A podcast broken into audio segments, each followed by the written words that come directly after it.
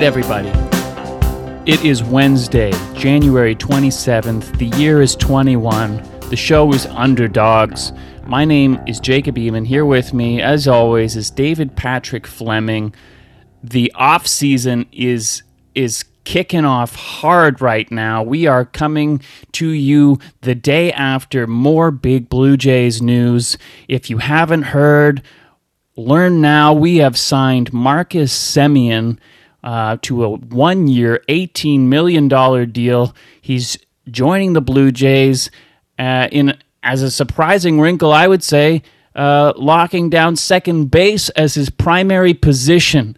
Now, if you aren't familiar with Oakland Athletics baseball, Marcus Semien is an above average defensive shortstop, a gold glove finalist, and offensively, he is either a league average player who had an outlier all star, an MVP level season in 2019 where he tore the cover off the ball, or he is a late blooming, offense first shortstop whose hard work and dedication to his craft all came together in 2019. The pandemic hit and he struggled a bit in his first 14 games of a shortened season in 2020 with a short spring training, but he gets back to his two, 2019 level hitting for the remainder of 2020 and had an OPS over a thousand in the 2020 playoffs. Which version of Marcus Simeon will we get? Hard to say, but I think we can count on the fact that we have and we will have an above average to elite possible gold glove defense at second base and a very high ceiling, at least at the plate. David, where are you at on the signing of Marcus Simeon? Well, I think that was a really great sell job that you just did. I mean, you really uh you really broke that down well. I think yesterday, you know, I had a series of events leading up to the news of hearing about Marcus Simeon joining the Blue Jays and in the moment I was very excited kind of came out of nowhere. It wasn't like there had been rumors for a day about it. I mean, he had been speculated, you know, off and on, didn't feel like anything was too serious. And then Tim and Sid, uh, I was watching Tim and Sid, and they say that Carlos Baerga, ex Major League player. I don't think he's a Hall of Famer, but he might be. I'm not really sure. Ex Major Leaguer Carlos Baerga writes on his Instagram that Marcus Semien has signed with the Blue Jays, and everybody's kind of like, that's weird. You know, he's a legit big leaguer. You don't think that he would just say something crazy out of nowhere. yeah. It's also weird that he's the one that has this information. And so, you know, my ears perk up and I'm starting to get excited because I mean, just to say some of the other options for kind of helping out the middle infield were going to be Andrelton Simmons. You know, we heard about Kolten Wong, and so yeah, exactly. And so hearing about Semien, I was I was really excited, and uh, you know, like everybody, that one thing that you kind of know about Semien, or the one thing you kind of hold on to if you're like a kind of casual baseball fan, is his great 2019. And so then when I, you know, you go into baseball reference and you want to get a little bit more in-depth look at to his stats, which I had done earlier in the offseason, but it just felt more important now because he was maybe going to be a Blue Jay. And, and you do see that, like, I mean, you called him an average major leaguer on, you know, typically he's a little bit below average major leaguer offensively, typically. Uh, some of his numbers really remind me of kind of like a Randall Grichuk, you know, like home run power, very low on base percentage, uh, you know, er, like low 200s average, but that 2019 is so enticing and he's kind of of that age where you know certain guys figure it out and they make that turn offensively. He'd he, he'd already shown his ability to improve defensively because he wasn't that great of a defensive shortstop when he was with the A's. He made shitloads of errors. Yeah, and uh, then he turned that around, became like Gold Glove finalist, like you say. So it's like one of those classic things of being so excited about the upside, but even uh, if we get him in his more typical years, still way better than Andrelton Simmons, oh, yeah. still way better than Kolten Wong, still way better than Santiago Espinal. You know, uh, so uh, a one year commitment, 18 million bucks. I don't care. I think it's a great move. I think it. I think it can help out. You know, if Bo goes down, he can play shortstop. He could play third, possibly. He's going to play second. You know, there's a lot of versatility there. You got a lot of guys who can move around the infield, which is a problem, but also upside. Yeah, huge upside. You're you're laying out some great points there too, and I just want to kind of point out what a sort of tremendous job so quickly. It feels like Ross and Mark have done with the offseason here, I mean, we've signed the best outfielder, right? We got the best outfielder in free agency. I would say now we've gotten the second best infielder on the market. Take off DJ LeMahieu. He was kind of the number one guy there. I'm not going to count Francisco Lindor. But in free agency, to me, Semien was the clear number two guy. So we've got first there, second in the infield, and then I feel like we got the second best reliever on the market too. So like that's three top two guys. Yeah, it's so it's so funny because you know we we start to panic when like moves aren't happening. We start to think like the worst, the doomsday. We're not gonna, nothing's gonna happen. And then so quickly, it's like, oh, guy, it's almost like you guys had a plan all along, and it's almost like you guys saw it through, and now we're gonna have this really exciting team. And I think you know it takes an off season like this for the narrative about a front office to change, and for your you know uh, classic Toronto sports fan mentality to be shifted. Yeah, yeah, and while we're on the, the topic of the mentality, David, I know yesterday we were talking. You you'd been we've been talking about game diaries a lot and how much we miss them, and we thought it it could be a really fun thing to do. Is do not a game diary, but a day diary. And it just so happened that you did a diary yesterday, if I'm not mistaken, that included discovering the news of signing Marcus Simeon. Can can can you regale us with that uh, diary account? Wow, Jacob, this is feeling like just old school days, old school underdogs back in the everyday grind, doing game diaries and just throwing your feelings up against the wall. And you know, this has a little bit to do with baseball. And the people at home might be like, "Why do I care what David's day is like?" And you don't have to, people. This can just be some noise that helps you get through the day. but all right, here we go. This is the first diary of 2021.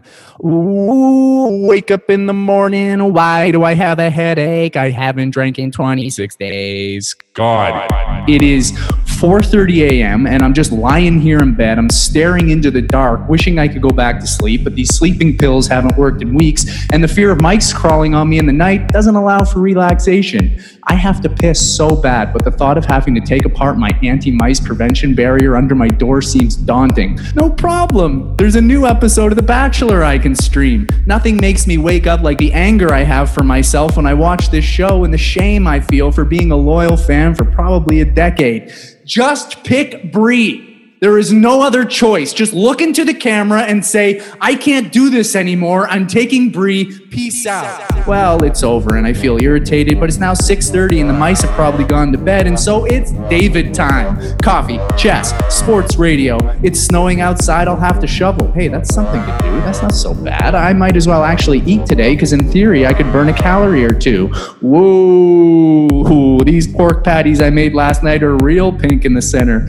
I don't even care. I got all day to be on the toilet, baby. It's shovel time. Oh, yeah, this is some good snow. It's easy to plow, it's quick, it's satisfying. You know what? I'm even going to shovel the shared alley. What a good tenant I am. What a good neighbor I am. Oh, whoa. There is a man and a German Shepherd in the alleyway. I stop. The man shows me a police badge and calmly asks, Did you find a gun when you were shoveling? I'm, I'm sorry, a gun? Yeah, gun. He points up to the window that is two feet away from my bedroom window and says, We got a warrant for these guys, and we think they just threw a gun out the window. Oh, uh, okay, cool. I'll let you know if I see a gun. In my mind, I'm thinking if the timing had been slightly different and I was in the alleyway and I got hit in the head with the gun that they threw out the window, and how almost fitting that that seems. Now we stand there awkwardly looking at each other. I have so many questions, but I'm so afraid because his German Shepherd is fixed on me like he wants to tear me apart, and the only thing preventing him is his loyalty to the cause. I'll let you know if I find a gun. I walk away, and I've never had such a casual conversation about a gun. Now, if you're looking for a gun someone would throw out of a window, my guess would be that that gun is piece of evidence in a crime. Let's say a murder. Oh, I live next to murderers. Oh, is it the teenagers I yelled at six weeks ago for throwing ranch sauce and chicken bones on my deck? Or are they going to shoot me? Is this how I go down? Should I move or hide? I need a little more than an anti mice barrier to prevent. What? Blue Jays sign Marcus Semien out of nowhere. Tim and Sid call it. Oh, where will he play? If he plays third, Vladdy's going to start shoving cake into his mouth and ruin everything he's done. Huh. Second base. Are they trading Cavan or is Cavan playing third? Uh oh, Vladdy, we're on cake watch again. I'm excited, but it's complicated. I go over Simeon's numbers. He was amazing only once. I choose to be overly excited. It's way better than Andrelton Simmons or Kolten Wong, and it's nice to be distracted from the click, click, bang, bang of my imminent demise. Well, it's 7 p.m., or as we say in 2021, bedtime. Let's give these sleeping pills another crack and start this whole cycle again tomorrow, dreaming of what a potent lineup we could have this season. no, no, that's not true. I'm dreaming of mice with guns. Wow.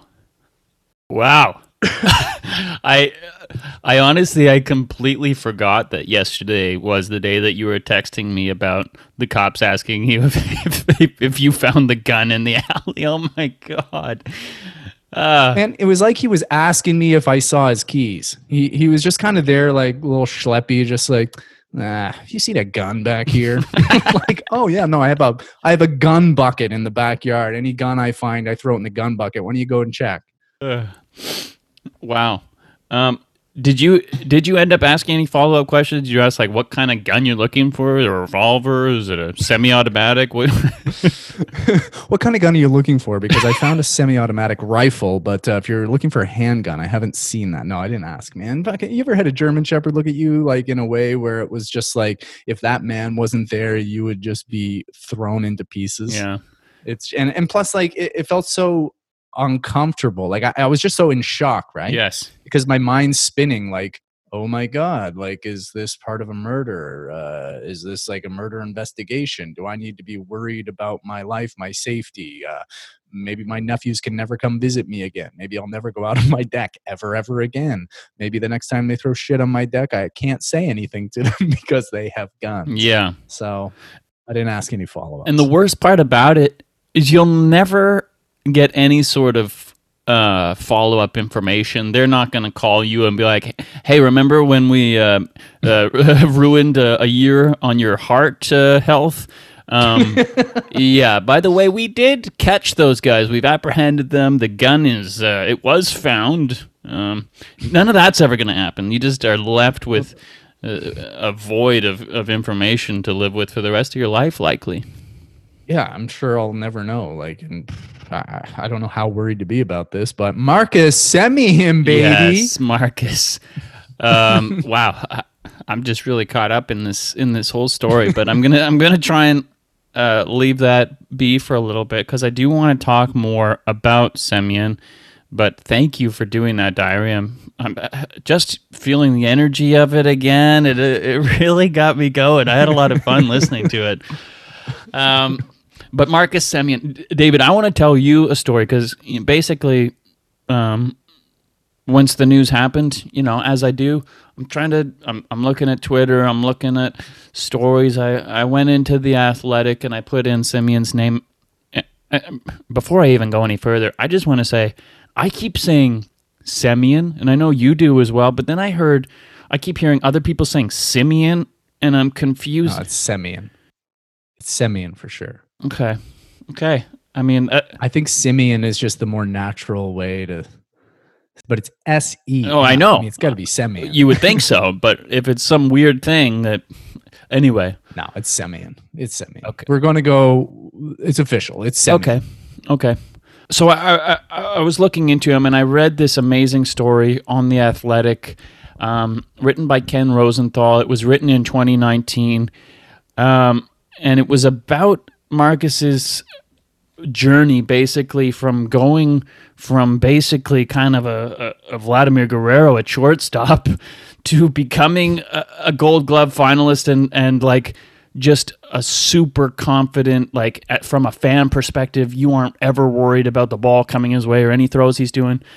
Um, but the greatest thing about the story is the background of of how I associate Oakland Athletics, and because of Billy Beane, and when I read a story and it's about Billy Beane, I just see it all clearly. He's Brad Pitt. he's there, and like as soon as he starts talking, I hear Brad Pitt's voice, and basically, so Oakland traded for Simeon in 2014. He's up in 2015. He's starting at shortstop, and he's just having a disastrous year. And he's making errors left and right. I think he had like 15 errors already in the season. He ended up finishing that year with 35 errors. I'm sure you know the sports nets of Oakland and all the national writers, everyone in Oakland saying this guy can't stick it at short. We got to move him off. He can't handle it. And Billy Beane, you know, you can just imagine that scene in Moneyball. He's there, he's watching the screen, you know, he's not watching the game. He's like throwing something at them. He just knows that Simeon can be really good. He knows he's like he's got some sort of like uh, math algorithm. He's, he knows that he has the tools, he has the athleticism, all of that to be a good shortstop, and he believes in him so much that he wants to hire Ron Washington, who uh, at the time was out of baseball. He was a former manager um, of the Texas Rangers who took the Rangers uh, in 2010, 20, or one of 2010 or 2011 to the World Series. Um, he eventually resigned from being a manager because he had um, an affair with on his wife, and so he stepped down. And so uh, Billy Beane, he's also like a, a, former like major league shortstop, second baseman, third baseman, amazing fielder. He's also a former coach for the Oakland A's. Right, he was in Moneyball. Yeah, exactly. um, so Billy's like, we got to get Wash back here, and he convinces Wash on the phone. He's like, listen, this guy needs you, and you need him and it's and and they and he brings him back and they start working with each other every day. And Simeon, I just like globs onto all of the knowledge that he's getting from him. They build this routine. And the crazy thing is, is that it doesn't work really off the bat. And it's like two years they're working together and it still hasn't shown like amazing results. He's he's still struggling, but they know that something is working and it's in 2018 where they start seeing the results and he goes from like being this really, really wretched defender to again, like as we've talked about a bunch of times, being this gold glove finalist, being like the the rock at shortstop. And it's just so amazing. I was just so struck even just reading the comments of Oakland A's fans um, and their like journeys of being a fan of him and like how nervous they used to, he used to make them and to like just talking describing him as a as a cyborg with his work ethic and like a leader and just like that he goes out there every single game and does uh, this regimented warm up of like I take five balls uh, to the left of me, five balls to the right of me. All of the throws are perfect, and I just think that's such an awesome dude to be bringing in to the Toronto uh, team to this lineup to to be a, a role model and a leader for guys like Vlad, guys like Bo, who are you know coming into their own. And and and Vlad, I think obviously is the big guy who's like you see this parallel, this guy who no one says can stick at third, and we're gonna bring in this guy who's gone on this journey before. It's not the same position, but that can maybe I don't know be an inspiration to to Vlad that he can do the same thing and have the same journey. And I, I just thought it was an if you if you can go read the story, it's an amazing uh, write up from Ken Rosenthal. Um, and uh, I, I'm just so so much more appreciative and so much more excited about who the guy Marcus Simeon is on top of like what the potential in his bat can be. Well, it's really, I mean, I find that super interesting. There's so many things that I'm thinking about hearing you say that and and one major thing is you know you see this incredible shift in his offense in 2019 and you're saying that you know he starts to put the defensive pieces together in 2018 where that work starts to uh, pay off. And you can imagine what that was like for him when he was making all those errors and he- hearing the press on him and and and even feeling. I mean, it, it's even like there's a lot of pressure when somebody believes in you too. Yeah. It's like you feel like you have to do them good. You have to do right by them. And you know, on a lot of other teams, I'm sure Marcus Simeon doesn't play shortstop again. Maybe after that first year, maybe Yeah. he doesn't even start again. Who knows? Who knows? Yeah.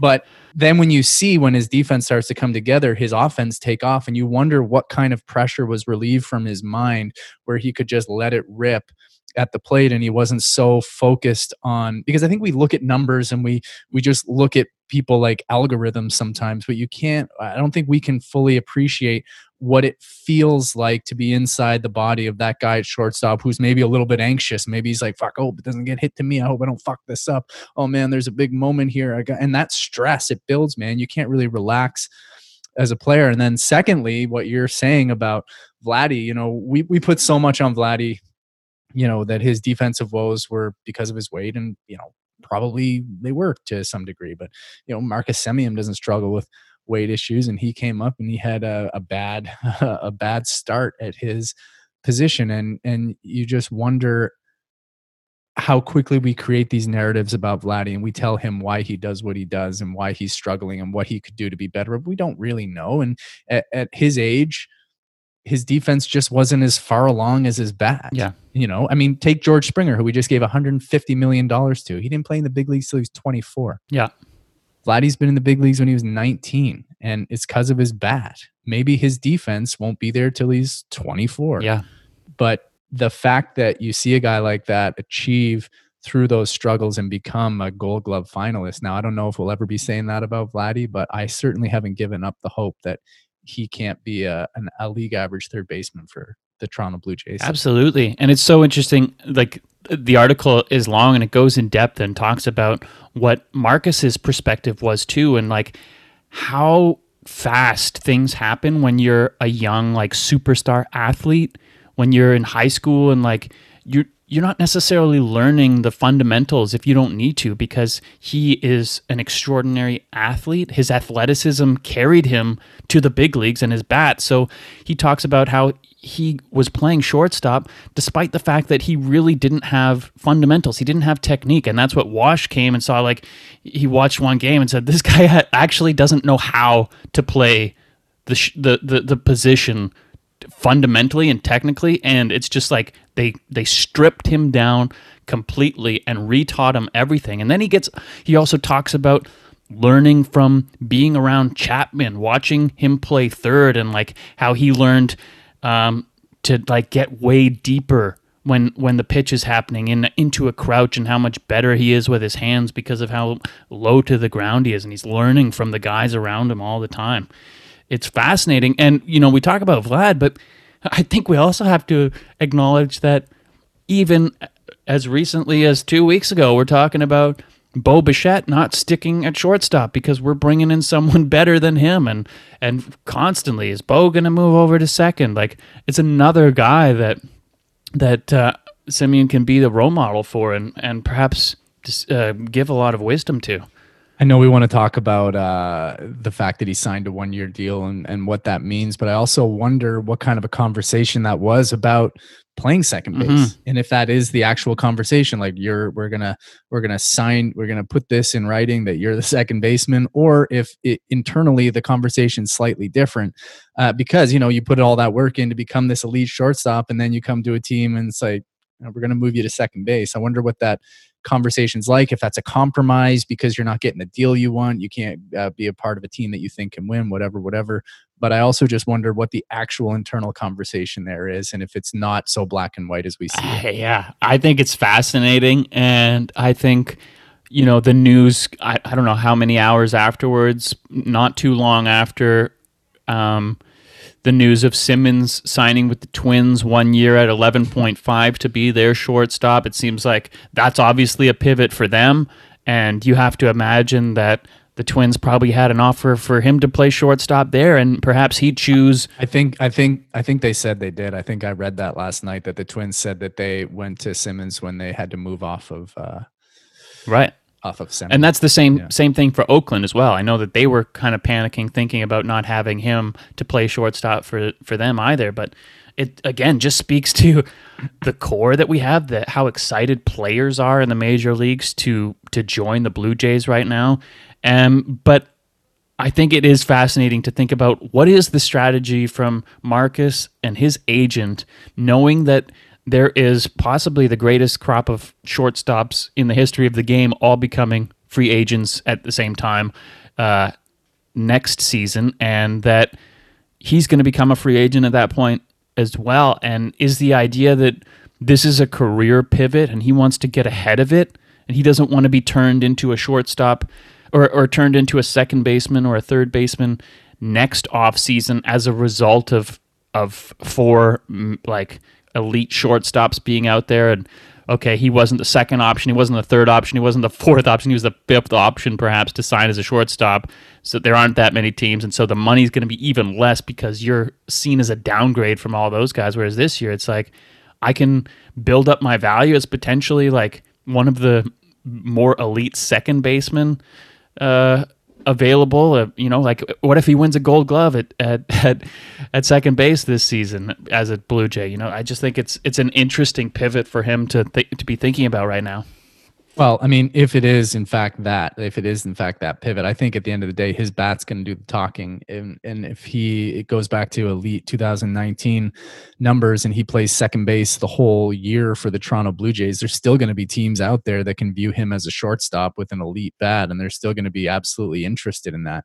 I, I'm just not certain that I'm 100% sold on the fact that he is written in stone is to be their second baseman because the one thing that the Blue Jays would not want to do, the Blue Jays have to be very careful with all of these moves and what they say. Yep. Um, I, I, think there was some awkwardness in getting George Springer about what that meant for the rest of the outfielders, what that meant for Grichuk, Gurriel, Hernandez, whatever.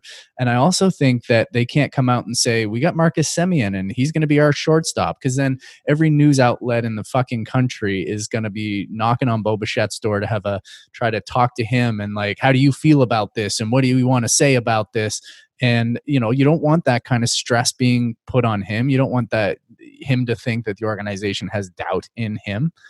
But i do think that Bo Bichette starts the year shortstop but i do i do think it is a very um, tricky thing for them to try to navigate and how they talk about yeah. getting him.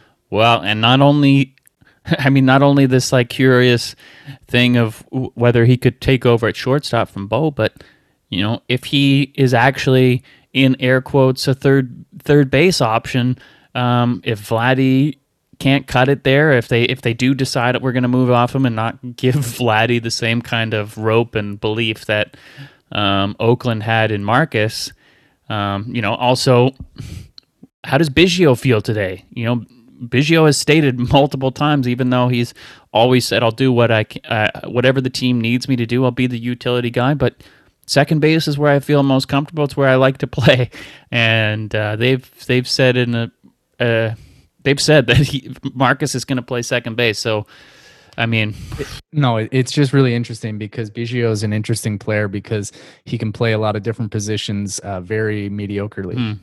You know, he doesn't play any one position really great, but he can. You know, he'll go to the outfield, he'll go to second base, he'll go to third base, he'll play some first base. Vladdy's different in the fact that he doesn't really play any position all that well either, but he's stuck to the corners. Like you're not gonna get him to shift around uh, anywhere into the outfield. You're not getting Vladdy at second base for Christ's sakes.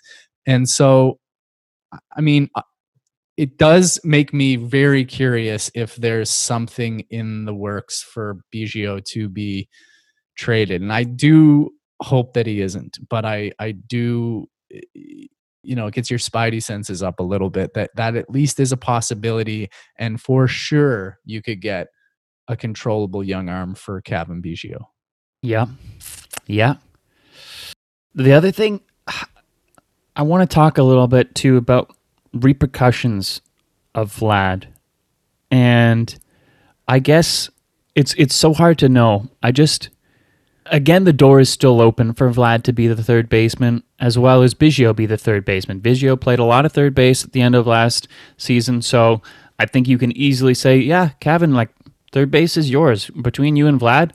Um, wh- whoever wins the job and merit is going to play third base or or you're going to split third base and you're going to play left field and we're going to be cycling things around a la the Dodgers and no position is is locked in for anybody. That can be a possibility, but I still can't get this out of my head of this whole summer as far as we know there hasn't been any indication given to Vlad that he isn't going to be the third baseman. His Instagram bio says Toronto Blue Jays, third baseman. Every video he's putting out on his YouTube, on his Instagram, he's taking balls at third. He's throwing the ball to first from third.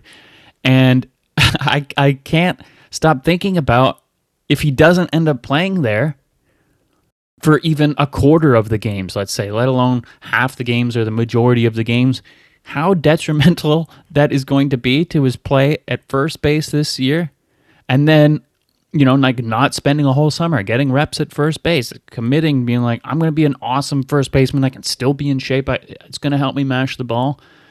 And and then so then he ends up being worse at first base than he even is at third base, which isn't good to begin with. And then because of that, we're say we're in a pennant race. We're trying to win the AL East here. Maybe we're trying to win the American League outright, place first and we can't we can't settle with Vlad playing bad first base. He's involved in almost every play, so he has to play DH consistently.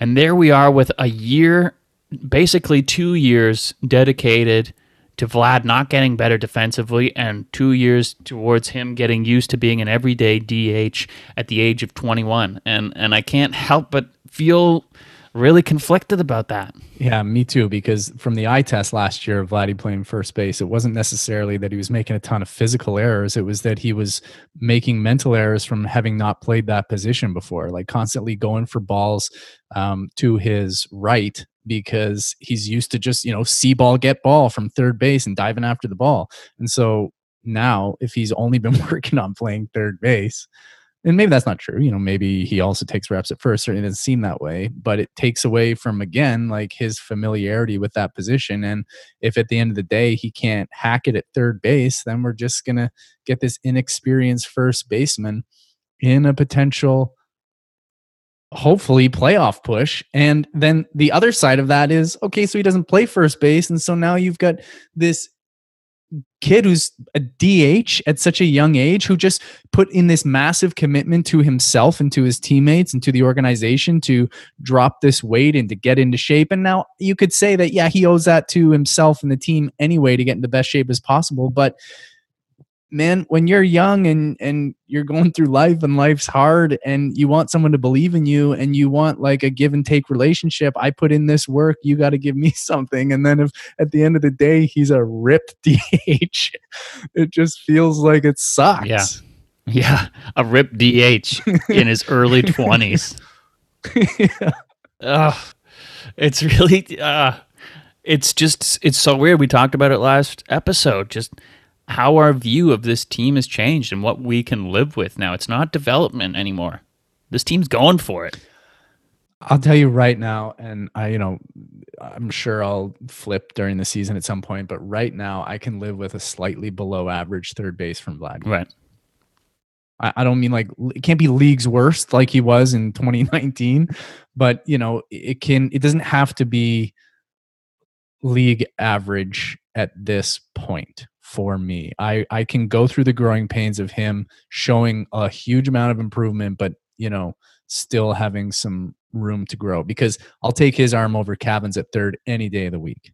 If if Vladdy is at third base, does Biggio start playing more first base? If if say Rowdy isn't tearing the cover off the ball and he's just kind of, you know, being an average I don't know. We, we, don't know where Rowdy's at. We haven't even. We're not thinking about Rowdy Tellez at all right now this off season. But well, you're thinking about him when you're making your lineup, yeah. and you're like, Jesus, we got no lefties. Yeah, yeah, exactly. and you know, and so it is tough in that regard. And you know, I've also heard that he's probably being shopped around a little bit just to see what's there in terms of how people view his value. But you know, you get rid of him, and there goes another left-handed bat from your lineup. I think, and it's basically just Biggio, isn't it? Yeah, I think that I think that Rowdy's more valuable to us than he would be to anyone else in a trade market. You know what I mean? with his potential, what he's done, like the power that he has, the the the, the strides that he was making from consistency and and hitting I contact. just think you don't you don't want to put yourself in a position where you're forced to make Vladdy your DH. I agree. I agree. I want to I want to pull off this negativity for a second though, and and try and get back into a, a positive mindset for a bit. And you know, uh, we made some vows with the addition of George Springer um, in our reverse uh, eulogy segment, and I want to do the same for Marcus because he's again he's a massive ad here. Um, it's only a one year deal, so maybe the vows aren't as uh, committed. But I'll go first. David, I've got some vows. I, I just jotted them down really quickly here. Um, but uh, Marcus, if you're listening, um, just just sit down for a second here, or, or you stand. Just hold my hands as I say these vows to you in this church of of holy baseball. Um, Marcus Andrew Simeon, or Simeon, maybe. Uh, I'm still not sure, even though David's really certain. Um, I'm here today to make a vow of commitment to you. Though this is an arranged marriage, I couldn't have asked for a better person to be given to me. I've spent all night and morning reading about you, and I am so struck by the words of the people of Oakland. How grateful they were to have you there. How in awe of your defensive transformation they were, of your work ethic, your leadership, and outstanding character. Reading about you makes me want to work harder, to be better, to have a routine in life. Granted, this is only a year commitment, and r- routines are hard to come by right now. I'd like to take a second to talk about your appearance. Don't get nervous. I think you're well above average when it comes to attractiveness. Your commitment to the goatee is, I'd say, a little misguided. It looks it looks better when you don't have a hat or a helmet on. I'm not sure why, but your hair pulls it all together. And and your hair is outstanding. But let's just consider a new style for your facial hair. I'd recommend for your facial structure to just reimagine what you've already got. Let the chin grow out a little longer, and then let the rest of the beard grow in lightly and fade up to a skin shave near the temples so, so we can still highlight your nice cheekbones. See Jackie Bradley Jr.'s beard for reference. I've Googled to see if I could find an image of you without your shirt on, but had no luck. It's okay. We can go slow. I don't know where you belong in this lineup, and I think you're overqualified to play second base, but I'm so happy you chose us, and I know you're going to have a huge impact on our kids and this city. Welcome to Toronto. I love you, Marcus. For one year, I, Jacob Eamon, am yours. Marcus, we're going to be together for a year. At the least, and maybe at the most. I'm not going to take this time and tear your physical appearance apart like Jacob does by also giving you some compliments, but also I'm sure you left that feeling like trash about yourself. I won't tell you that I also hate the goatee because that's not important to say. I'm not even going to say that I need you to have your 2019 offensive numbers. You know what I want from you, Marcus? I want you to watch over our kids. I want you to teach Vladdy how to overcome defensive woes. If you see Vladdy in the clubhouse before a game after a few errors, and he is just shoving a plastic fork into a cold apple pie and just throwing it into his mouth, I want you to Make two fists and speed bag him in the guts until he puts it down and let him know that he can be better. If you start to take away Bo Bichette's position at shortstop, maybe you could maybe you could brush his hair as a favor to him and you guys could bond in that way. I just want these kids to be happy and you're only going to be here for a year, so don't make it worse. You can be the father figure to them that they need, that their very famous fathers have perhaps neglected. And I'm not saying anything about the hitting whisperer and his parenting skills, but we know.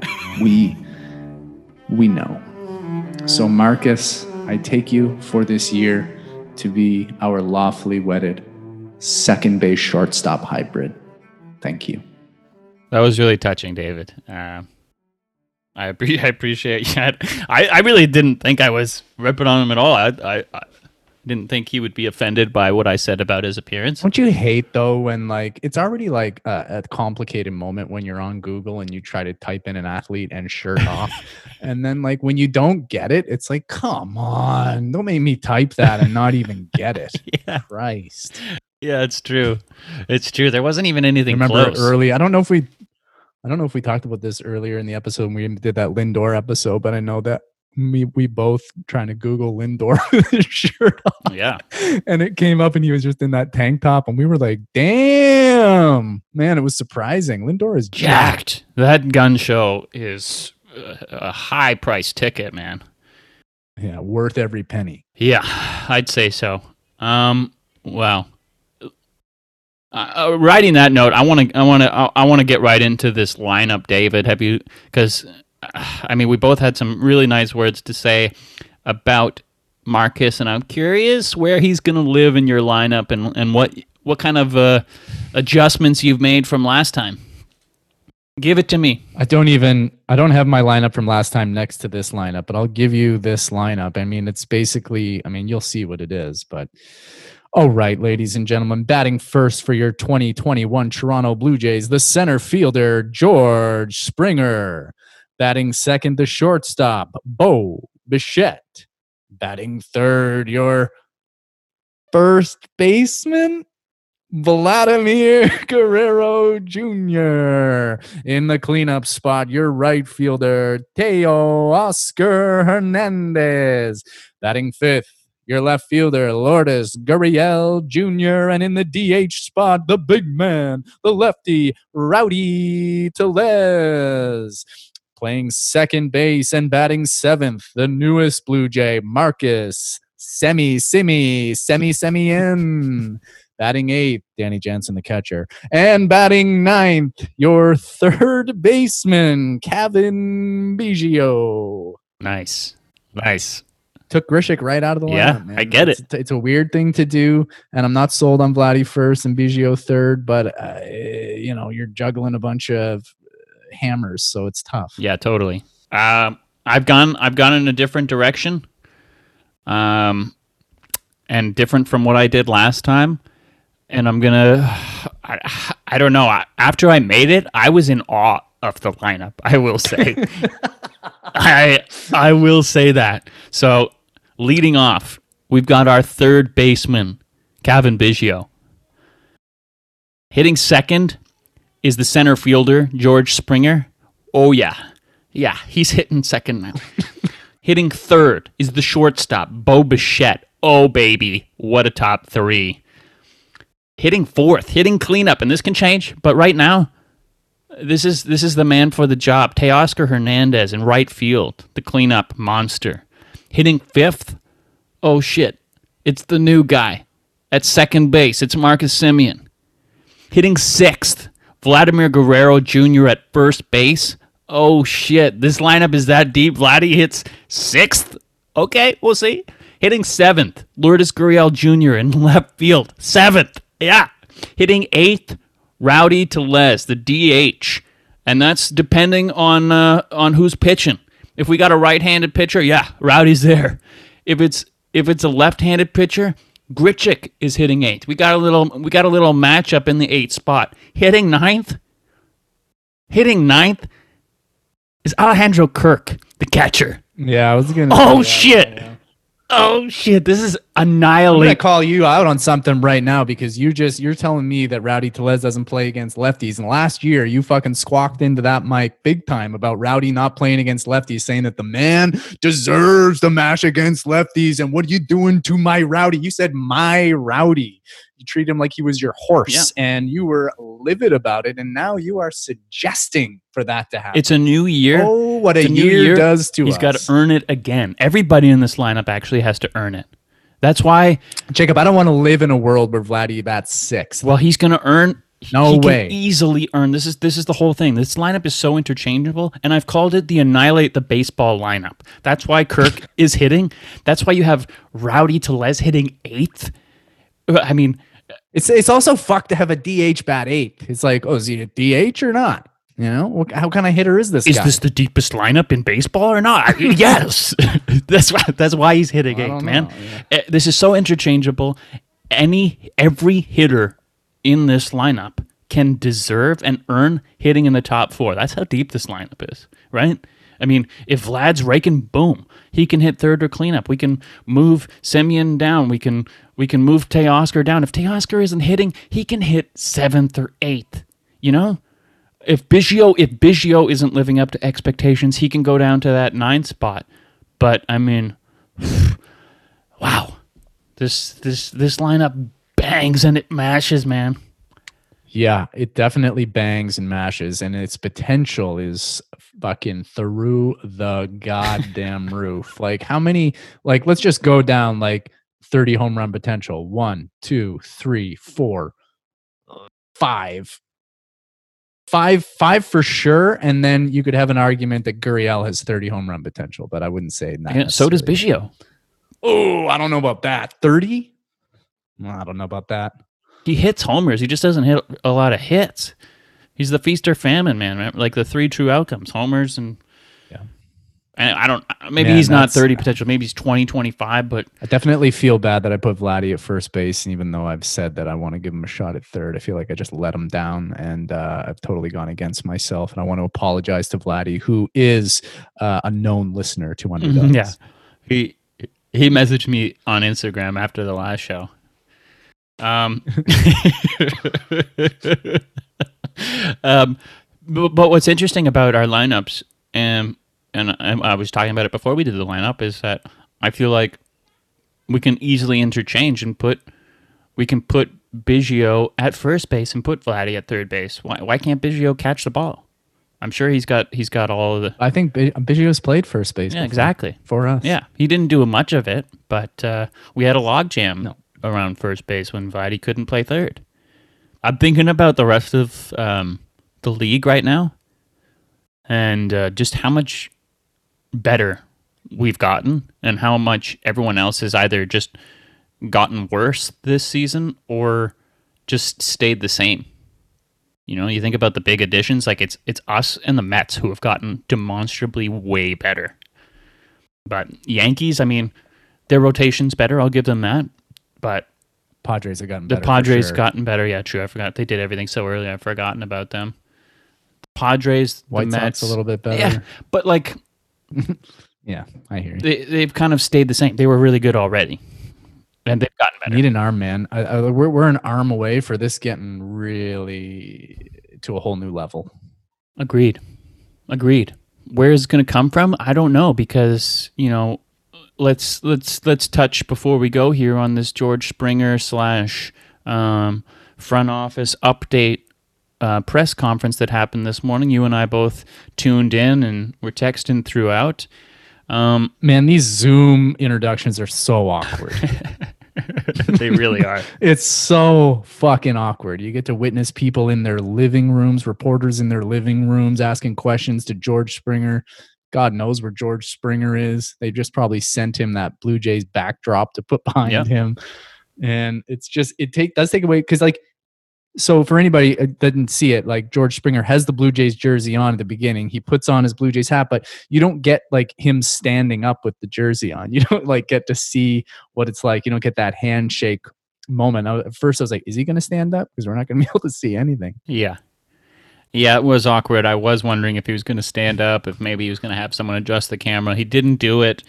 Um, they obviously told him we're going to have this moment. You just silently put on the hat, and uh, we're going to hold here awkwardly to let everyone look at you. Maybe someone will take a couple screenshots. I don't know. Uh, he awkwardly commented, "I like the fit. This looks good." Um, he is, you couldn't tell in the press conference, but for anyone who didn't see, uh, officially from the Blue Jays Twitter or any other sources, he is going to continue to wear number four. Um, so he's uh, center field wearing number four. Uh, he wore the white jersey in the press conference. Um, And the biggest thing, you know, there was a lot of bad questions and a lot of bad answers in this press conference, not just from George Springer, but the biggest thing that I took away, um, most of the answers involved George Springer uh, talking up this core, and that was the biggest sell for him and wanting to come to this team. He he said first he wanted to go somewhere that would be happy, where he would be really happy. He didn't care so much about whether or not he was in New York State or if he was close to his home in Connecticut. He mentioned, you know, you can hop on the plane, it's two hours away. Um, but he wanted to go to a place where he would be happy, and he believes in the young core that that the Blue Jays have. And he mentions he mentions the guys. He didn't mention Teoscar, but he mentions Bo Bichette, Vladimir Guerrero Jr. stumbles a bit on Lourdes Gurriel Jr. Whether or not that's because of his his uh, stutter or because, as David texted me, maybe he knows uh, about a trade coming for Gurriel. I don't know, um, but uh, that's that. That to me was the biggest takeaway from from that presser. What about you, David? Uh, yeah, I mean, he didn't say much. I mean, I think that that narrative's easy thing to talk about. You've got 150 million dollars, and you make the fans excited about all the other young pieces. Boom, done, easy. You know, he didn't seem. He seemed a little guarded to me. He seemed a little tight, and I know it's awkward on the Zoom thing, and it, it might be a little bit different live. Um, I also have to say to the Toronto media, like I, I watched the Francisco Lindor come to the Mets, and all of the media there were like, "Hey, Francisco, welcome to New York." uh, happy to have you. Then they ask a question. They didn't get shit of that until maybe like the fourth or fifth guy. And it was just like, hey, George, why did you choose Toronto other than money? Yeah. And it's like, can you guys say hi to the man? Can you guys um, uh, make him feel fucking welcome mm-hmm. here? I thought it was really funny at one point when Arash Madani asked George Springer, like, uh, George, what what what is it that uh, what is it with you, man? With when when when you're on a team like the Astros, man, and you need to make that next step. What is it that turns your team from a playoff contender to a World Series contender? And I just thought it would be so funny if George was like, ah, well, we came up with this really in depth way of cheating. Uh, I don't know if you've read about it, but we would bang on a trash can when a certain pitch was coming. And so then we would just mash it. I was just like, just say it, man. Just fucking say it. Yeah, no one asked um, him about the cheating. Yeah, not, there was one thing about like the validity of his World right. Series and the MVP that was asked, and you know he just gave a very short answer. But uh, you know, you know, all in all, our love for George Springer, if it happens to a big extent, is going to come on the field. You know, it's not going to be like, man, he's shitty baseball player, but his post game interviews are unreal. Yeah. Um. So I you want I want to see him on the field. He, I feel like he's a he's like a puppy. He's got that like look in his eyes that like he looks like a sad dog even though his tail is wagging. Like there's just something about him that I just like I want to protect him. I want to like I feel like emotional when I look at him. He's t- talking and like you know he's his stutter has obviously gotten a lot better and I you know I don't know if everyone's gone out and watched the videos on YouTube about his journey and like all of the work that he does in communities to help other young people who are dealing with with uh, stutters or different speech um, issues that they've experienced, but uh, you you can see like him overcoming that in the in the moment, how awkward the Zoom thing is, and how he has to answer these really open ended questions, possibly, and speak confidently. And I, I just, I already I feel so protective of him and I, I I love him. Wow. I'm not I'm not fully there yet, but uh, no judgments for you having advanced the relationship to that point at this uh, juncture. I think it'll be, you know, a journey mm-hmm. for sure. It's going to be a six year journey. I'm sure we'll feel many many different things along the way. Yeah. So as you mentioned, we're an arm away potentially an arm and away uh, arm away from what? I don't know. We'll see how uh, all these guys live up to their past performance how some of these young guys might take another step forward. It's amazing to think we're we're already a top 5 projected offense in the American League. Um, you know and that's that's not knowing with what these guys these young guys are where they're going in their careers. They we're we're in the dark, but it's we got the impression from that press conference that the bulk of their work is done. They feel, or perhaps the bulk of the spending is done to term it better. They're, uh, you know, they they kind of talked a bit about uh, why most of the work has come in free agency rather than trading away their farm system, and uh, Ross talk, talking about how their background has been in player development, so they are protective of their young guys, and think that that that is the way to keep the team relevant for years and years to come and keep them contending and but they also have said they're not ruling out a trade. And it does sort of feel like if there is an addition that's going to be of any major impact, um, that it is going to be through a trade or it's going to be, you know, how once once Tanaka's off the board or he goes back to Japan, Odorizzi is signed. How low does pa- Paxton's stock go? How low do some of some of these other starters that they can bring in? I don't know. Um, I'm, I'm just unclear And where it it's came going. down to if it came down to like you know get in the tier of like Odorizzi and Paxton, I, I would. This is the way I feel right now. I would prefer them to sign Taijuan Walker. Mhm. And you people say, "Well, Taijuan Walker can't stay on the field." Well, oh, neither can James Yeah. Paxton, I agree. and he's going to cost more. I agree. I think that Paxton's ceiling is, is higher, but I think that the floor of, of Taijuan Walker is higher or lower. I don't know what's better with the floor. You want that floor to be higher, I think. As long as the ceiling isn't too low and you're having to to crouch when you're walking He's, around. he's in he's in a coffin. He's he's in a coffin. but you might have a sprung floor, like you you know you've dug out the basement to be lower so that the ceiling doesn't have to be adjusted with. You know what I mean? yeah, I think everybody knows exactly what you mean. It's very just to throw out there, the rest of the league is the free agents are kind of falling into place, and and Trevor Bauer, we didn't talk at all about Trevor today, um, but he's he's the last big fish out there, right? Um, it's on him now because these these uh, lower tier pitchers, I don't think they're going to start to sign until Bauer sets a market for what the top is, right? And then we see what people pivot to who miss out on him and how much, um, you know, Odorizzi goes up because someone's needed a pitcher and they didn't get Bauer. But I feel a sense of relief. I will say that it feels like we are now out on Bauer. At least that's the sense that I get. Maybe they don't want people to know that they're in or they're out on him, but you know, there's the part of me that wants this team to be really good, um, and there's the part of me that really enjoys a large part of Trevor Bauer's personality and the value that I get from his videos and how much I learn about pitching from his from his breakdowns of how he pitches people and you know all of the things that I've learned about tunneling, all these different things, the benefits that I that I think of Bauer, and then there are all those negatives that that are out there about the you know the different fiascos that he's had on social media, the different issues, the way that that women especially view him. Um, not just women. There's a t- there's a ton of men out there who want nothing to do with Trevor Bauer, and so I just feel a sense of relief that I don't have to perhaps wrestle with that anymore, and that we've gotten uh, way better as a team without having him in. Um, I'll say I, I just wanted to say that. Yeah, no, I think that's good to say. I think that it was yesterday that said that the Mets had offered Trevor Bauer a deal and that that was maybe moving forward. I know that the Mets fans were all over that yesterday and and I agree. Like I just don't want to be a part of the I like Trevor Bauer a lot, you know, from what I know about him, from what I see about what he does from promoting the game and himself and all that stuff, but to to to be a part of the circus of the off season of Trevor Bauer is not that much fun. Yeah.